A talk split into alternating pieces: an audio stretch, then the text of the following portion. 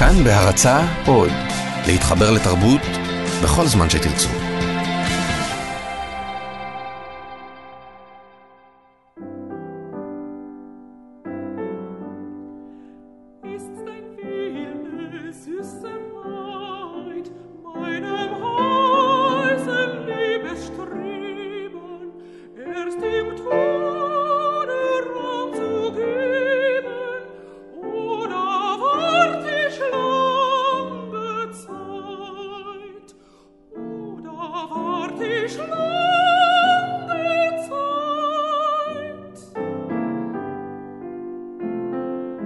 מאחורי הקלעים, שעה עם רותי קרן על צידו הנסתר של עולם התרבות והאומנות.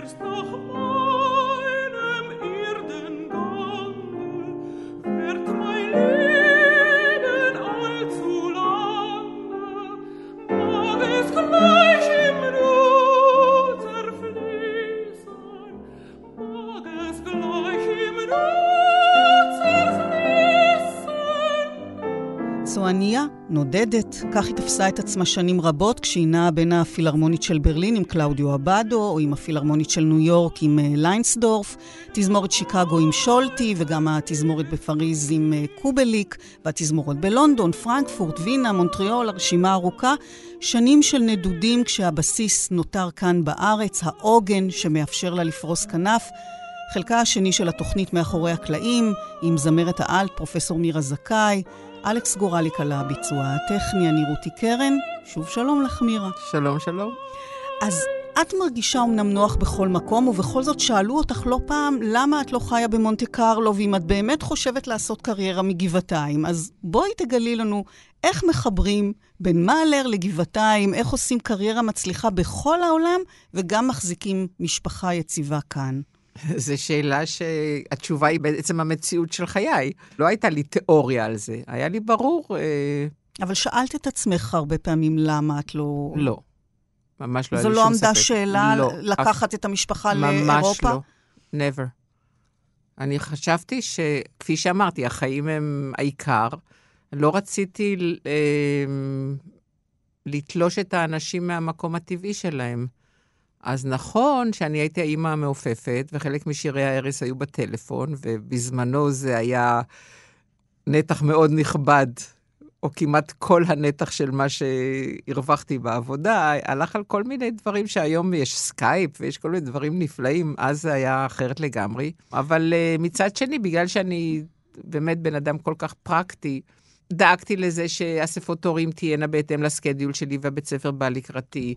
ויתרתי על קונצרטים מאוד חשובים בשביל להיות בכניסת uh, בכורתי לצבא וקורס קצינים בהתחלה ובסוף, וכל מיני דברים, זאת אומרת, שיקולים uh, לגמרי לא מוזיקליים, אלא פרטיים שלי, ולא כולם הבינו את זה. אבל תמיד היה לאן לחזור. היה... אפילו דווקא ברגעים הקשים של המקצוע, כשמישהו לא אוהב אותך, או מישהו מעדיף מישהי אחרת לתפקיד מסוים, או יש בכלל קושי בעצם, בעצם הבדידות, אז מרימים טלפון הביתה, ויש מי שאומר לך, אנחנו כאן. וגם הרבה מהקולגים שלי, כי בדור שלי באמת למעט מאוד אנשים הייתה משפחה. אז הרבה מאוד מהקולגים שלי הלכו מקונצרט אחד לשני, ממזוודה אחת לאחרת, ממטוס אחד לשני, גמרו קונצרט, עלו על מטוס, עשו. לי, אם היו אפילו ארבעה ימים, אז מאירופה הייתי באה הביתה ליומיים. או מאמריקה זה קצת יותר קשה, אז, אז בין כה וכה באמריקה הופעתי רק בקונצרטים, אז זה היה עניין של שבועיים, לפעמים קצת יותר, אבל נסעתי וחזרתי.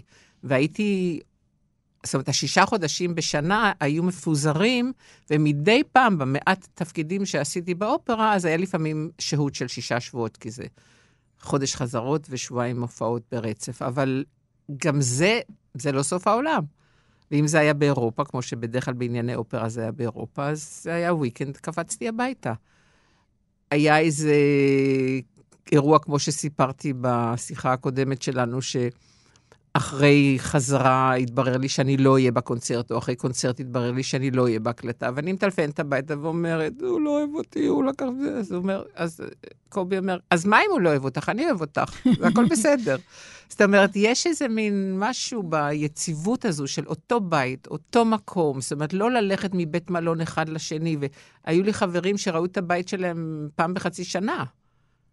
זאת אומרת, היו שיחות מסוג אחר לגמרי, או למשל לאנשים שאחרי ההופעה היו כל כך בודדים, שהיו הולכים לפאב ושותים. ואני הבנתי את זה כי, איך אמר לי פעם אחד המנצחים, שאחרי קונצרט זה כאילו מישהו קילף לך את האור וכל העצבים חשופים. אז איך מלטפים אותם בחזרה? אז בשבילי הליטוף היה לחזור לחדר שלי ולהתקשר הביתה, ולמישהו אחר הליטוף היה ללכת לפאב ולשתות, ולהיות עם חברים, ולא להיות לבד. כן. יש משהו בלבדיות הזו אחרי, אחרי קונצרט, שהוא לא, לא קל בכלל, אבל בעצם, לפי המושגים שלי, גם על הבמה אתה לבד.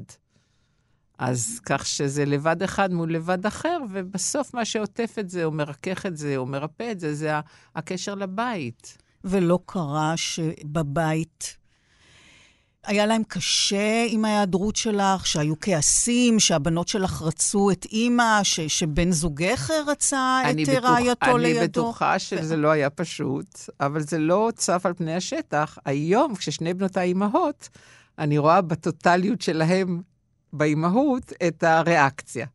ואני מאושרת מזה, כי זה טוב, זו בחירה שלהן.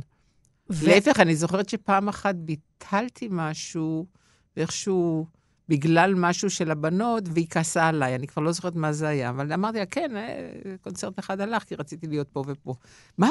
מה? זה, כאילו... אז זהו, השאלה אם באמת לא קרה שוויתרת על פרויקטים מסוימים. לא ויתרתי, החלטתי. זה לא ויתור, בעיניי זה לא ויתור, זו בחירה. נניח גם הבחירה לא לשיר בערב יום כיפור, בקונצרט אדיר, שפתאום החליפו את התאריך שלו מתאריך X לתאריך אחר, ואמרתי, לא, עד כאן. ושאלו אותי אנשים, אז מה, כשאתה על הבמה זה, זה, זה כמעט כמו להתפלל. אמרתי, לא, אני לא על הבמה, אני לא זמרת, אני נציגת ישראל בין השאר, ואני לא אעמוד בשום במה בערב יום כיפור. למרות שלימים התברר לי מאחד הסוכנים שהיה יהודי מאוד uh, מסורתי, או הייתי אומרת אפילו שומר מצוות, שעשה אחר כך בסוף עלייה ארצה, שבעצם יום שישי זה עוד יותר קדוש מכל שאר הימים. אבל בשבילי, יום כיפור, ראש השנה, ערב פסח, זה היה טאבו. כבר סיפרנו בחלקה הראשון של התוכנית שנכנסת לעולם הזה בגיל מאוחר יחסית, שגם זה לא פשוט להסתגל כשהאישיות וההרגלים כבר מעוצבים. בכלל, אם מדברים על אה, נס... אני חושבת להפך, שזה הרבה יותר קל. בגלל שכבר יש לך את האישיות, ואת כבר מעוצבת, ואף אחד לא יכול לבלבל לך את המוח ולהגיד לך, אם תצביעי את השיער לאדום, אז יהיה יותר טוב. להפך, אני חושבת שהבגרות, וזה שהיה לי כבר, מה שנקרא, עציץ, שאני תקועה בו, פעם אחת מישהו אמר לי, את תקועה בגבעתיים? אמרתי לו, לא, אני שתולה בגבעתיים. וזה הבדל מהותי.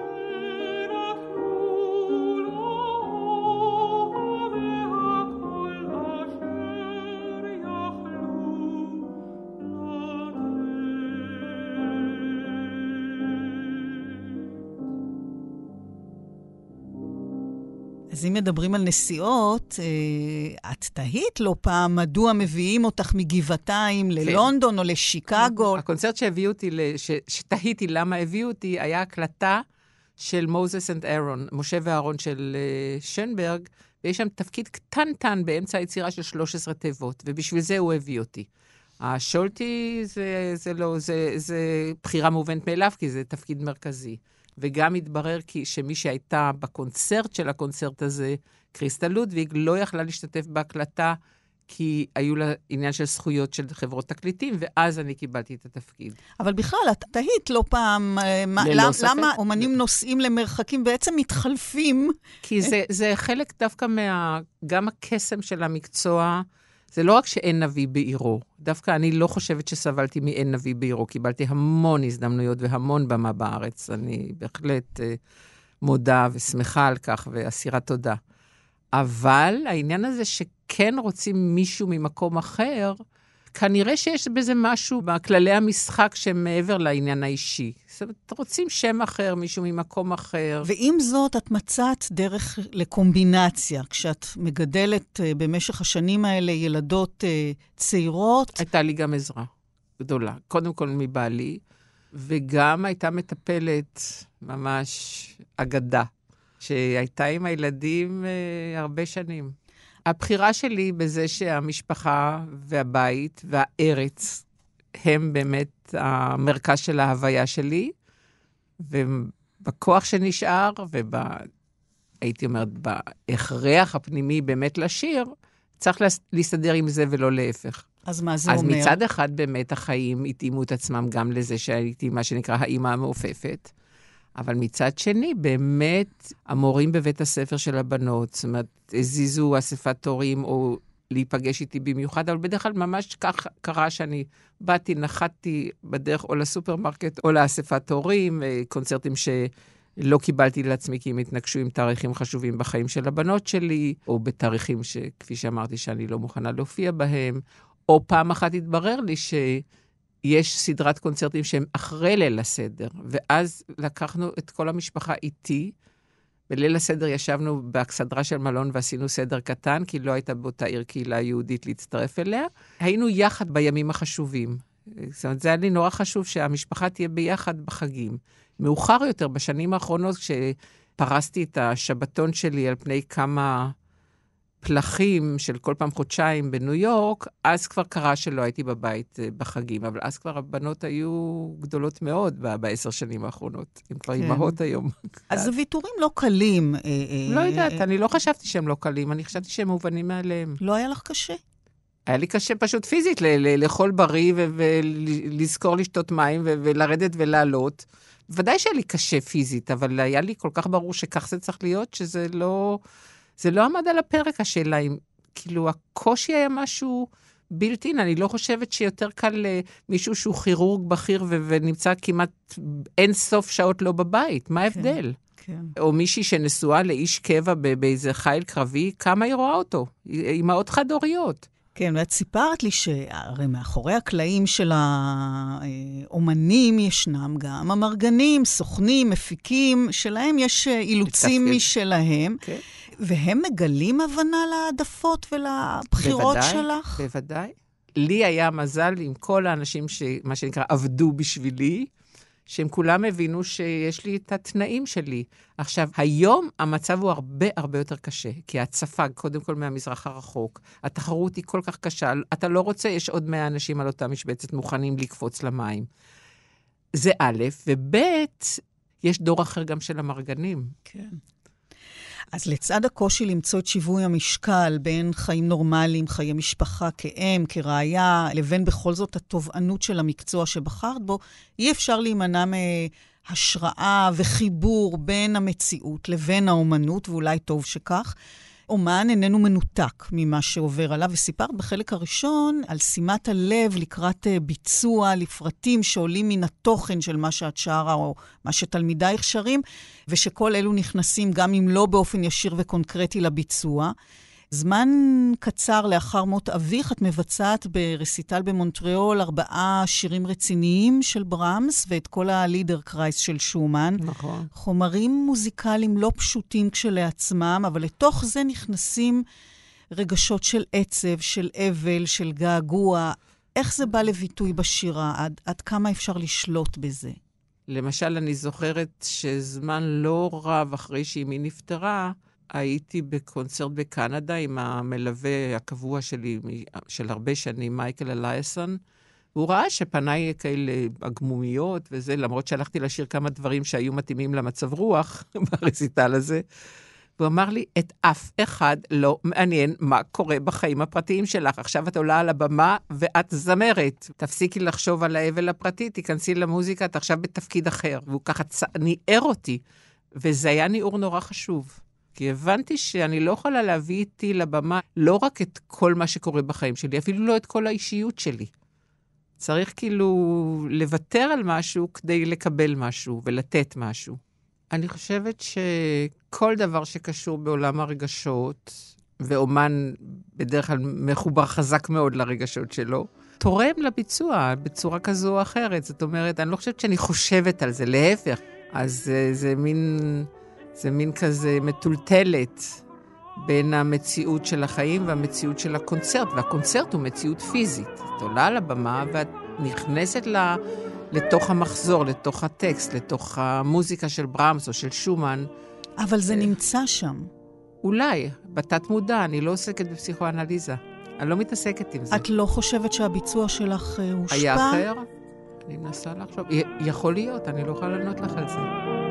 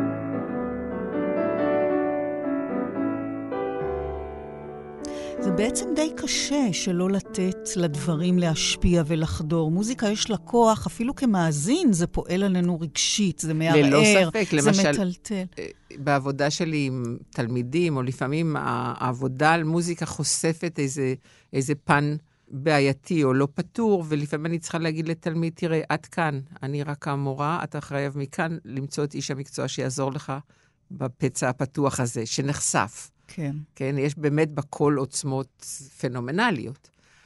אבל האומן עצמו, המבצע, זה כשהוא באמת איש מקצוע, זה העניין של המקצועיות. את מדברת שאת, אה, יש את הרגעים האלה עם התלמידים שאת לוקחת צעד לאחור. כן. קרה לך שיצירה מסוימת, שיר מסוים, חשף, נגע במקום עמוק, שאילץ אותך להתנהל אחרת, לשנות משהו, אולי אפילו לוותר. אני זוכרת שהמתרגמת והסופרת רינה ליטווין סיפרה לי שהיא התחילה לתרגם את הגלים של וירג'יניה וולף, כן. וכשהיא ראתה שזה מערער אותה נפשית, היא הפסיקה לתרגם את הספר, והיא לא כן. השלימה אותו, כן, את התרגום. אני יודעת. אז זה קרה לך uh, משהו כזה שבאת במפגש עם יצירה, כן. וזה I... נגע שם באיזשהו מקום? כן, וזה... אני חושבת שההחלטה שלי להוציא מהרשימה את היוהנס פסיון, הייתה כתוצאה מאיזה מהלך רגשי, נפשי, היסטורי כמובן. אני הייתי ב... הוקפצתי לקונצרט בקöln, לשיר את היונס פסיון, יצירה שאף פעם קודם לא שרתי, ובדיעבד גם אף פעם אחר כך. ופשוט הכנתי תוך יומיים את השתי האריות הגדולות סולו, באתי, עשיתי חזרה עם השתי האריות, היה פנטסטי. הלכתי למוזיאון לודוויג, שאחד המוזיאונים הכי מעניינים בעולם. והייתה שם תערוכה של משפחת ברלה, זה חרשי עץ, שכל גרמניה מהדרום עד הצפון, בכנסיות יש פסלים שלהם ועבודות עץ נפלאות, ובתערוכה הזו היה חתך של כל המשפחה, ולפניי הלכה אישה צעירה עם ילד, והיה פסל של הצלוב, כזה יוצא מן הכלל יפה, והילד שואל אותה, מי עשה את זה? והטס גמרתי, הוא לא התכוון מי היה הפסל. אלא מי עשה את הדבר הנורא הזה. והיא אמרה לו, הם עשו את זה. עכשיו, אותו ילד יגדל, ייכנס ליוגנדקור, למקהלת נערים, שיש לה תפקיד ביואנס פסיון, ועשר שנים אחרי זה הוא יהיה בהיטלר יוגנד, כן? ואני קלטתי את הכוח של המוזיקה, בעיקר כי באך כל כך גאוני. אבל באותו יום במוזיאון עוד לא חשבתי על זה, אלא שלמחרת בבוקר הייתה חזרה גנרלית ושמעתי את כל היצירה, ופתאום קלטתי איפה אני, האינסטינקט שלי היה ממש לברוח. אז כמובן שאני בן אדם מקצועי ואחראי, ונשארתי ושרתי את הקונצרט והכל בסדר, ואז למחרת טלפנתי לסוכן ואמרתי, אני לא יכולה לשיר יותר את היצירה הזו. זמן קצר אחרי זה, הייתי בשיקגו, אני כבר לא זוכרת באיזה הקשר של איזה קונצרט, ודיברתי עם מרגרט היליס, שהיא הייתה המנצחת של המקהלה שמחוברת לתזמורת שיקגו, וסיפרתי לה את הסיפור, אז היא אמרה, והיא גויה גמורה קתולית נאמנה, היא אמרה, אני לא מסוגלת לבצע את היצירה, והמקהלה שלי מבצעת אותה לפחות פעם בשנה, וכשמגיע התור של יואנס פסיון, אני מזמינה מנצח אחר. כך שהתחושה לגבי היצירה, לעומת זאת, מתאוס פסיון זו יצירה ששרתי הרבה מאוד, כי יש בה משהו שהוא מעבר לדת הספציפית, או מעבר לסיפור ההיסטורי, יש בה איזו קדושה אמונית גבוהה, ויכולתי להתחבר אליה בלי כל בעיה. מצד שני, למשל, אחד המנצחים האהובים עליי ביותר, שהייתי אמורה לשיר איתו את מתאוס פסיון, החליט שהוא רוצה צוות שכולו קתולי. אבל אני מדברת, אז, uh, אני מדברת על, על באמת על, במובן שיצירה נוגעת בך אישית, כמו נניח... שירים של ברמס, כמו נניח אה, שירים של שומן, כמו נניח שירים של מאלר, ששרת אה, את כל היצירות האלה, וזה באמת נוגע באיזה מקום עמוק, פנימי, אישי שלך, ומטלטל ומערער. לא, אני חושבת להפך. למשל, זאת אומרת, אני אביא לך דוגמה ממש הפוכה. המחזור של חיי אישה ואבותיה של שומן, ששרתי אותו הרבה. אבל כשהתחלתי ללמוד אותו, הצחיק אותי. אני הייתי הרי בדור של שחרור האישה. אז כשאישה אומרת שהגבר שהיא מתאהבת בו הוא כמו כוכב מהשמיים, והיא מודה לו עד עמקי נשמתה שהוא טרח להתכופף ארצה ולהרים אותה למרומים שלו, אז אני לא יכולתי לשיר את החצי הראשון של המחזור הזה. זה הצחיק אותי, התחלתי לצחוק. רק אחרי שהפכתי לאימא והבנתי ש- שאפשר להיות מאוהבים באופן אבסולוטי ומטומטם כזה, כאילו להיות לגמרי וואו. מול תינוק, או מול גרפס של תינוק, אז יכולתי לשיר את החצי הראשון של פראון ליבה, ואז הכנסתי אותו לרפרטואר שלי. אבל קודם ממש, ארבעה שירים ראשונים שהם כולו, השיר הראשון, מאז שראיתי אותו, אני כמו עיוורת. הוא הנהדר מכולם בשמיים. זה לא הסתדר לי עם, עם, עם הדור שלי. כן. אבל לא כולם הרגישו כמוני, ולא, אפרופו תשומת לב לטקסט, לא כולם שמו לב. זה טקסט ששמיסו כתב, ושומן בחר את זה כמתנת כלולות לאשתו. לפני שהם התחתנו, הוא כתב את זה לכבודה, אחרי שהוא נלחם כדי להשיג את ידה בבית המשפט. הרי אבא שלה לא הסכימו, הוא חשב שלא תהיה פרנסה, והוא הלך לבית המשפט להילחם על זכותו להתחתן איתה, וזכה. ואחר כך, דרך אגב, באותה רוח, הרי הוא לא נתן לה לפרסם את היצירות שלה על שמה. רק אחר כך התברר איזה מהן היצירות שלה. כן. והיא רק עסקה כל החיים, קודם כל בגידול המון ילדים, אני לא זוכרת אם היו שישה או שמונה, והיא הפיצה את הקונצ'רטים שלו, הייתה אחת הפסנתרניות הכי טובות בדור שלה, שלו ושל ברמס. אז אה, לא הייתה שם שחרור אישה. כן. ההשפעות מחוץ ליצירה עצמה ובמעגל הרחוק יותר מן הפרטי ישנם אה, במיוחד כאן, אצלנו בארץ, בשפע. בקונצרט אה, הראשון שלך, נדמה לי, עם הפילהרמונית הישראלית, בזמן אה, מלחמת ששת הימים. כן. מה עושים בסיטואציה כזאת? אני חושבת שיש משהו בעצם העלייה לבמה ואחר כך הירידה ממנה, שפשוט אתה עובר ממצב צבירה אחד לשני. אז המצב הצבירה של הדאגה, ובעלי היה מגויס, אה, זאת אומרת, הוא גם היה בין כה וכה, הוא עבד בתעשייה הצבאית כמהנדס, ו- וכל המצב הזה, הבלתי רגיל שהארץ הייתה נתונה בו, אתה איכשהו נכנס למוזיקה, סוגר את הדלת מאחוריך, ופותח אותה בחזרה כשאתה יורד מהבמה. אבל אז, באותה הזדמנות, באותו קונצרט ספציפי, אני זוכרת ששמתי לב כמה מהר המעבר. זאת אומרת, בקונצרט נורמלי אתה יורד, ואתה מהרהר, ואתה עושה unwinding, כאילו, אתה מפרק את כל הפלונטרים שהצטברו במתח הבימתי. וכאן, ממש תוך שנייה, אני הייתי חזרה על הקרקע.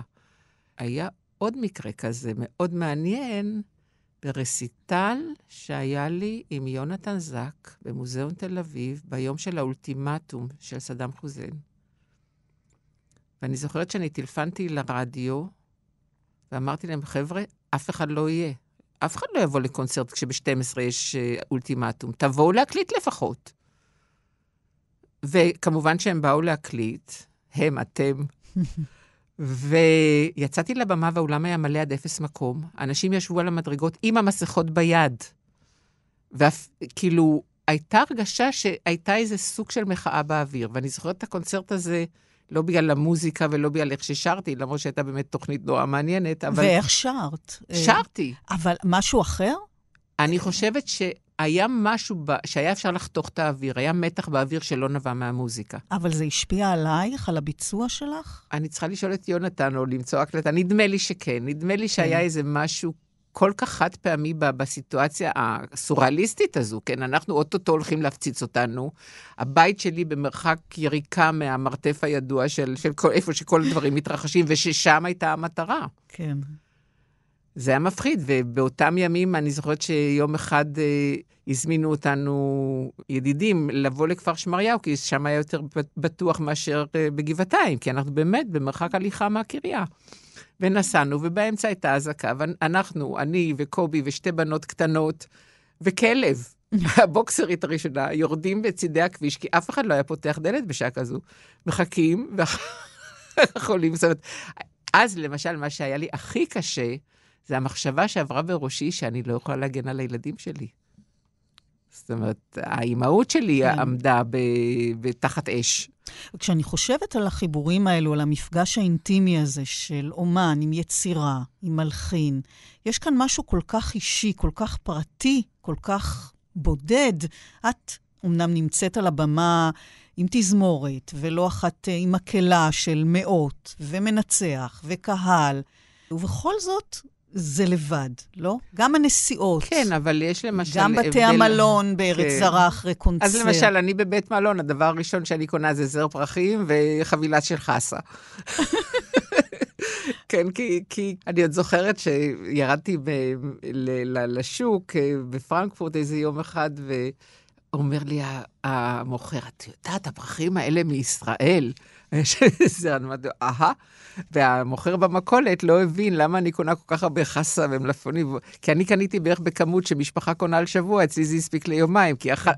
הסלט הישראלי, זה היה, זה הדבר שהכי חשוב היה לי, כאילו, בתזונה. אז זה דבר אחד. מצד שני, היו קונצרטים של ביצוע של יצירות של מלחינים שישבו בעולם. ועבדתי איתם לקראת, כי עשיתי המון ביצועים של מלחינים ישראלים. אז זו חוויה מסוג אחר לגמרי, דווקא חוויה מאוד uh, מרגשת מצד אחר, כי העניין הזה של לעשות ביצוע בכורה, להתחבר למשהו שהוא שלנו, כן? נניח, uh, כשיוסף טל כתב את היצירה על מות משה שבעקבות נפילת בנו, uh, כשקופיטמן כתב את שמש אוקטובר בעקבות מלחמת אוקטובר, עם הטקסט המדהים של עמיחי, כש... שידלובסקי כתב את 11 מצבות אחרי הרצח של הספורטאים במינכן. אלה אירועים שהם בעיניי הרבה יותר משמעותי מאשר עוד סימפוניה של מאלר או לא, כי בעולם הגדול אני אחת מהרבה זמרות ממש מאוד מצוינות.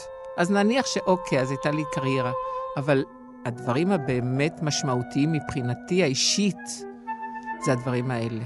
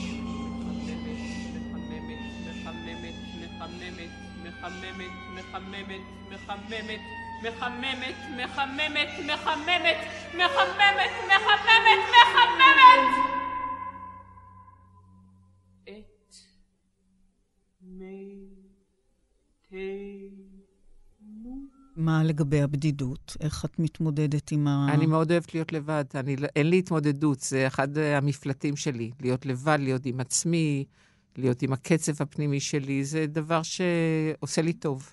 לא קשה לך עם זה. לא. הזכרתי את הקהל, אה, שבדרך כלל הוא מין ישות אנונימית בחשיכה. אני אוהבת למצוא בקהל עיניים. מישהו מסוים שאת בוחרת לשיר לו, כן. נכון? מדוע? זה, זה משנה משהו בביצוע שלך? אני מאוד, אישי, אני מאוד אוהבת את הקונטקט האישי. אני לא, אני לא שרה לחללו של עולם, אני לא... זה משהו... כן, אני צריכה קונטקט.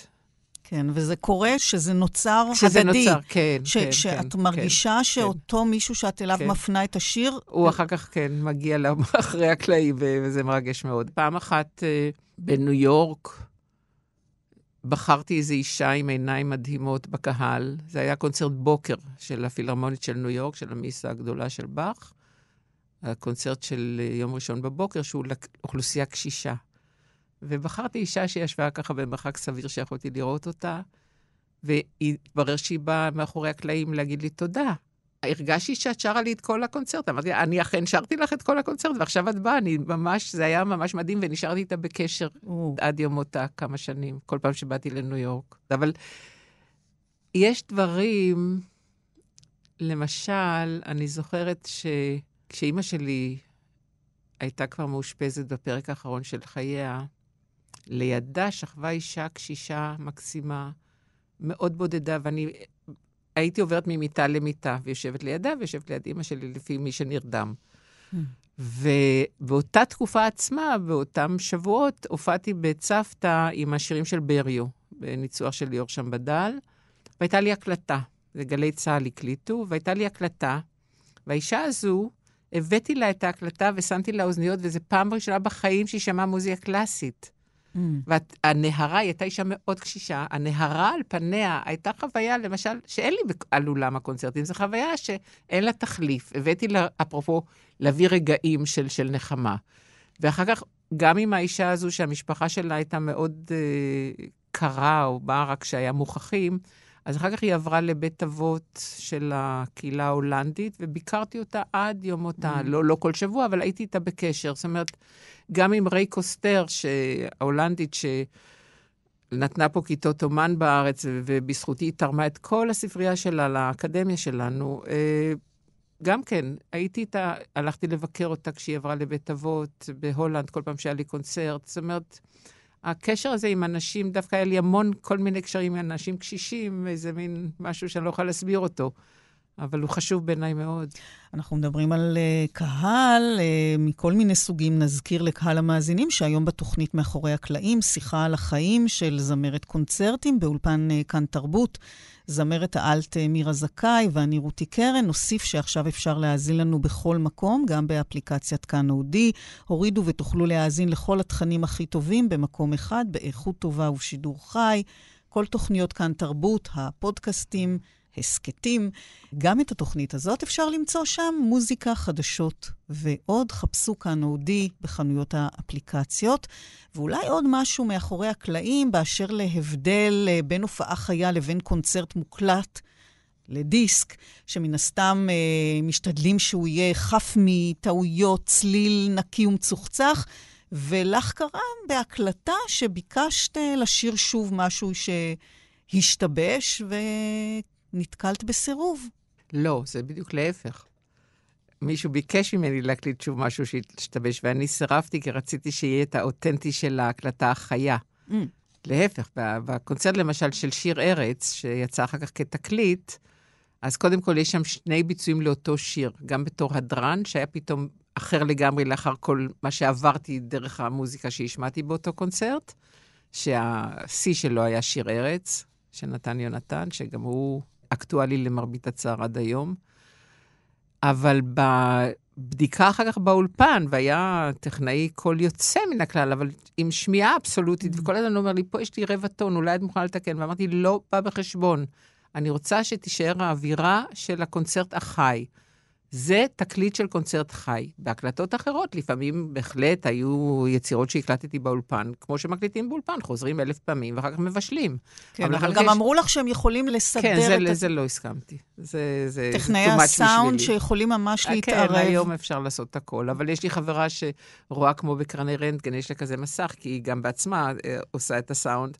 אז היא רואה בדיוק איפה יש חיתוכים וכל זה. אז יש לפעמים, את רואה יצירה בתקליט עם 20 אלף חיתוכים, אז איפה האומנות? כן. איפה הרגע? איפה הדבר הזה שאי אפשר לחתוך אותו? כן. אז אני רוצה שזה ישתמר. תגידי, ביקורת, תככים, אה, אינטריגות, איך את חיה עם זה? טוב, לי לא היה, לא היו לי לא תככים ולא אינטריגות, אבל ביקורת בהחלט מטוב ועד רע. וחלק, אצל אני כל ביקורת למדתי, אף פעם לא ביטלתי אף ביקורת, אפילו אם לא הסכמתי איתה, היה משהו ללמוד ממנה. היו כמה ביקורות מצחיקות. אה, למשל, אה, בקנדה מבקר לא אהב אותי כי יצאתי עם שמלה סגולה, לא, עם שמלה שחורה עם פרח סגול, והוא ראה איזה, איזה מין משהו, סוג של אבל, דבר ראשון. דבר שני, הוא לא אהב את העובדה שאני לקחתי רפרטואר של זמרת נערצת עליו, mm. ובאיזה זכות. ובסופו של דבר, הביקורת כולה הייתה ממש מצוינת. אחרי שהוא גמר להסתייג ולכעוס, הכל בסדר, אבל עד שהגענו לשם. או פעם איזה מבקר ישראלי מאוד לא אהב את העובדה שעליתי לרסיטל עם פסנתר פתוח, ואני מאמינה בפסנתר פתוח. כי או שהפסנתרן הוא טוב מספיק כדי להתמודד עם הפסנתר ולקבל את הצליל המלא. כן, בוודאי גם עם קול לא בדיוק קטן כמו שלי, ובכלל, גם אם היה לי קול קטן הייתי רוצה פסנתר פתוח, כי זה סאונד אחר לגמרי. אז הוא נורא כעס על זה, וכל הביקורת התחילה מזה שהפסנתר היה פתוח. וזה מפריע לך, הביקורות האלה? לא. לא. לא, זאת אומרת, אני... אני ובכל זאת, את... אני התחלתי לחשוב האם הוא צודק או לא צודק, והיו לי קונצרטים עם פסנתר חצי פתוח, ובדקתי את עצמי, וראיתי שלי, לקול שלי, לאישיות שלי, העוצמות שלי, אני צריכה את המקסימום ולא את המינימום. כן. אבל אם אנחנו בכל זאת כן נחזור ל... לא, אני רוצה עוד להגיד מילה. אני לא רואה בפסנתרן המלווה מלווה. אני רואה בו קולבורייטור. שותף. זאת אומרת, הוא שווה, הוא שותף ל, ל, ל, למסע. אבל אם אנחנו כן רגע נפנה את הזרקור אל אה, העולם הזה, ולאינטריגות שכן קיימות בו, והתככים, את אה, מכנה את זה בספר אה, שלך משחק גלדיאטורים. כן. עד כדי כך? זה כל כך אכזרי? זה אכזרי מאוד. כלומר, כדי לשרוד את העולם הזה צריך הרבה הרבה יותר מכל מופלא וכישרון ומוזיקליות. אנחנו מדברים על תכונות ויכולות בשדה לגמרי אחר. כן, זה פשוט, אה, זה דימוי, אבל בהחלט צריך כוחות, כוחות גדולים. כי זה, אפילו המלחמה לקיים את הרמה שלך, להיות יותר טוב בקונצרט הזה ממה שהיית שלשום. זאת אומרת, אתה כל הזמן עומד לאודיציה גם בפני עצמך. אתה כל הזמן במבחן. ודרך אגב, המנצחים הכי גדולים ששרתי איתם, לתפקיד אחר הלכתי ושרתי להם עוד פעם. זה שלפני שנה שרתי עם שולטי, ואחרי שנה הייתי אצלו לאודיציה למשהו אחר.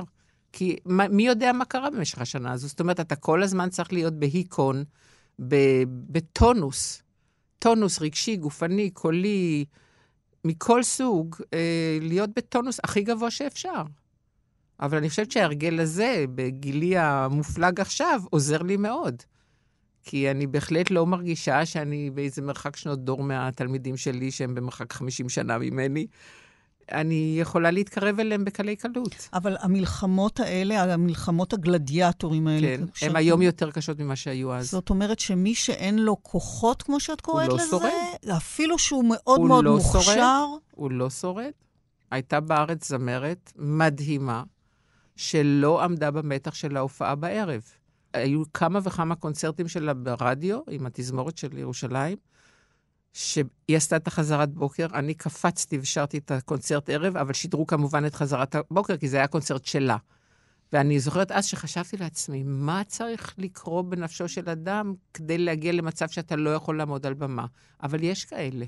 כן. יש אנשים שגם ויתרו על קריירה, כי התברר שהמחיר הנפשי עבורם הוא מדי גדול. את סיפרת בחלק הראשון אה, על עבודה מול מנצחים, על אה, גחמותיהם, והזכרנו גם את הבמאים והעדפותיהם אה, מסיבות שרחוקות אה, לפעמים להיות אה, ענייניות. מה נדרש ממך אה, מול במאי, נוסף על אה, יכולת ביצוע קולית? איזה מפגשים קודם- היו לך? אה, קוד, טוב, קודם כל, אה, את היכולת להיענות לעיצוב הדמות. זאת אומרת, נוסף לכל העבודה שאני עושה עוד לפני המפגש הראשון, מנסה לקרוא על הדמות, להבין אותה, לעשות את המחקר שלי. בכל זאת, לבמה יש את הקונספט שלו, ובדרך כלל זו חוויה יוצאת מן הכלל.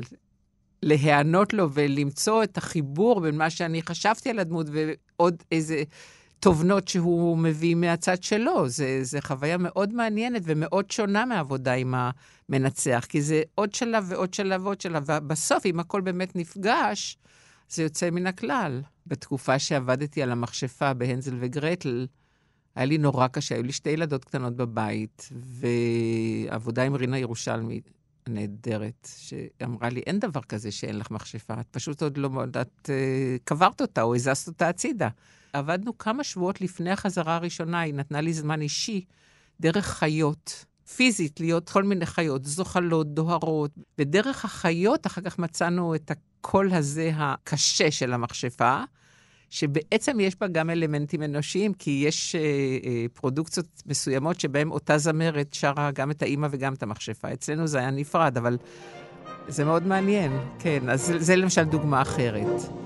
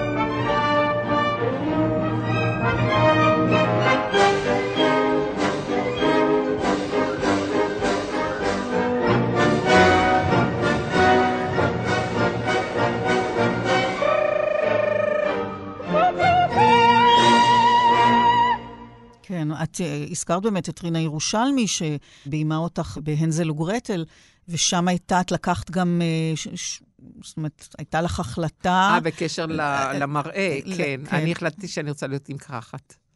סידרו לי קרחת, וזה היה, זה נתן לי עוד, אה, הייתי אומרת, עוד אה, מפתח להיפרד מהדמות האימהית היומיומית שלי. עם הטלטלים ועם הסוודרים ועם הצעיפים. זאת אומרת, היה משהו בקרחת הזו שנתן לי, זאת אומרת, הבגד עושה את האדם לפעמים. זה כמו שאת לא יכולה לעלות עם ג'ינס ואיזה חולצת טריקור מהסופרמרקט לבימת היכל התרבות. אז המעבר הזה, השינוי החיצוני של הדמות מאוד השפיע. אז הנה, את מזכירה, את מזכירה את הנושא של ההופעה החיצונית ושל הבגדים שצריך להתאים. דיברת על בגדים שלא יכשילו אותך בכניסה לבמה. השבוע כן, ראיתי כן. את הפסנתרנית יוג'ה וואנג, שמגיעה תמיד עם שמלות אה, קצרצרות. מאוד... אה, חוס... לא, אז זהו, שהפעם זו הייתה שמלה ארוכה עם שובלים, כן, ונעלי עקב אה, עפרונות, וכל הזמן הסתכלתי. הסתכלתי איך היא לוחצת על הפדל ואיך השובל של השמלה לא נתקע לה בעקב של הנעל, ואם הוא לא יפריע. זה מאוד הפריע לי להסתכל על זה. אז בגדים והופעה חיצונית הם מסתבר לא רק משהו אסתטי, נכון? וקרה לך שהגעת בשמלה בצבע הלא מתאים, למשל. כן, הייתי צריכה לשיר באיטליה עם לוצ'אנו בריו. והיו לי שתי שמלות, כי בדרך כלל כשהיו שלושה קונצרטים, הייתי לוקחת שתי שמלות ליתר ביטחון, והייתה לי אחת שחורה ואחת סגולה, ודווקא את הסגולה מאוד אהבתי, גם הופעתי איתה הרבה. ואז נכנס המנהל במה ואומר לי, לא, לא, לא, לא, לא, את מוכרחה את השמלה השנייה. התברר שבאיטליה הסגול הוא צבע אבל. אז לא עולים על הבמה בצבע אבל בשביל לשיר אה, שירים של בריו. לא, אז היה קונצרט העיבודים של בריו לשירים של מאלר. וזו הייתה באמת חוויה גדולה מאוד, אבל לא ידעתי על הקוד הזה. כן. או למשל, כששרתי את אורלובסקי ורציתי ללבוש פרק, וזובין אמר, לא, זה קונצרט, זה לא אופרה, תבואי עם שמלת ערב. כן, אה, והיה לך גם, נדמה לי, באותו קונצרט אה, ש...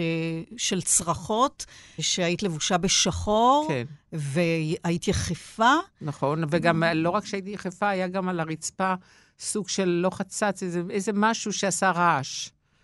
זה, זה היה חלק כן. מהסאונד של היצירה. כן, זאת כן. אומרת שזה, את, את הרבה פעמים אה, מחליטה, לא, מחליטה ולוקחת כן, חלק... תראי, ב, גם... במה אה, ללבוש. לא הייתי לובשת שמלה אדומה לביצוע מיסה של באך, ולא הייתי לובשת שמלה עם מחשוף עד ה... לא יודעת, עד איפה שכעת נהוג, אני מאוד לא אוהבת את זה. כאילו, אני כן חושבת על איזה יצירה אני הולכת לבצע. אז יש באמת את המבחר בצבעים, בצורה. וזה קשור לשירה עצמה? לא, לא, אבל זה קשור לתהליך הזה שאנחנו כל הזמן מדברים עליו, המעבר מהחול אל הקודש. בשבילי הבמה זה מתחם מקודש, מקום קדוש.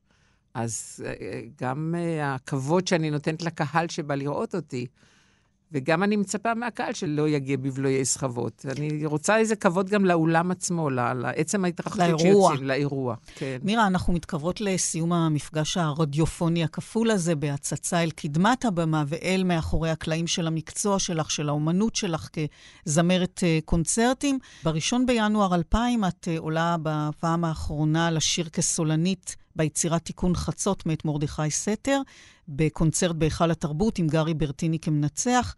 זה היה קונצרט פתיחת המילניום. הקונצרט סימל את סיום המילניום השני ופתיחת השלישי, אבל אני החלטתי באותו יום שזה הקונצרט פרידה שלי מהבמה. למה בעצם החלטת שדי? כי ראיתי מספיק אנשים שלא עזבו בזמן את הבמה, וזה היה בין טרגי לפתטי. ואני מזמן החלטתי שאני אעזוב את הבמה, הרבה לפני הזמן, ובוודאי בזמן. אז זה היה קצת לפני הזמן, אבל לא הצטרתי לרגע. לא הצהרת גם שזה לא, לא קונצרט אחרון. המשפחה אמרה, אולי תתחרתי. אז אמרתי, אם אני אתחרט, אני אודיע שאני מתחרטת. זו החלטה קשה? לא, ממש מצוינת, קלה מאוד. כי מראש, כשהגעתי למוזיקה זה היה ברור לי שזה פרק מהחיים ולא כל החיים. אבל את זוכרת מה הרגשת לפני העלייה לבמה בפעם הזאת? איזה משהו אחר? לא, ממש רק... המאחורי הקלעים היה שונה בה? לא, ממש לא. ממש לא? לא, זו הייתה יצירה מאוד אהובה עליי, שכבר שרתי אותה פעם עם גארי בפסטיבל ישראל שנים קודם. אבל לא עמדת לפני ואמרת, עכשיו אני נכנסת לא, פעם אחרונה לא, לשיר על במה? לא, אני פשוט היה קונצרט, לא, ממש לא. ועל הבמה עצמה, השירה הייתה אחרת? לא חושבת, היצירה פשוט מאוד מאוד מאוד מרגשת, ו... ולא חשבת תוך כדי... לא, ממש לא. לא, הייתי בתוך הקונצרט. מה שכן, אה, שבועות אחרי זה, חודשים אחרי זה, כשהייתי הולכת במסלול שלי הקבוע בגבעתיים מחנות הפלאפל הביתה, וזה המאכל האהוב עליי, אז מישהו היה אומר לי, המון זמן לא שמענו אותך, את חולה? מה קרה?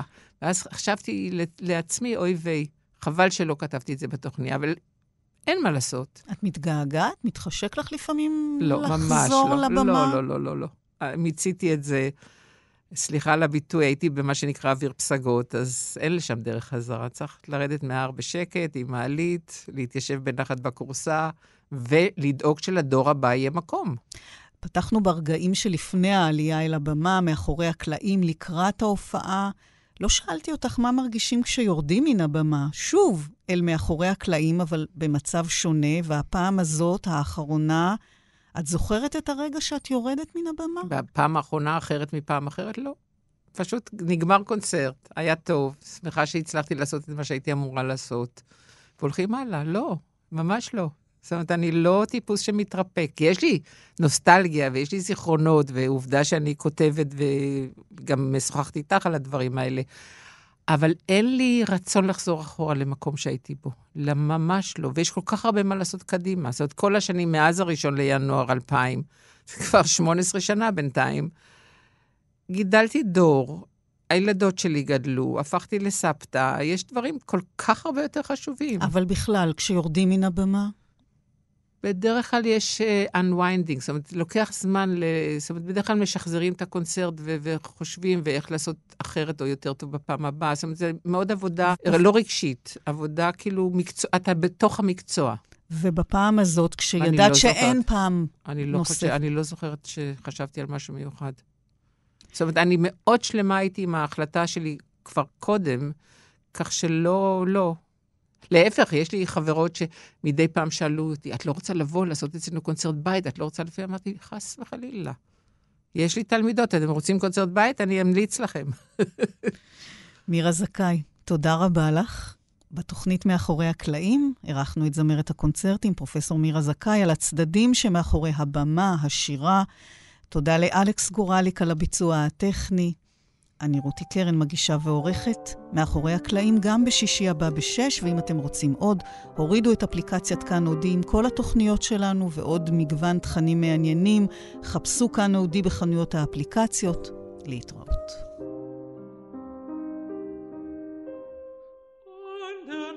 Ich manchem Vers geschrieben,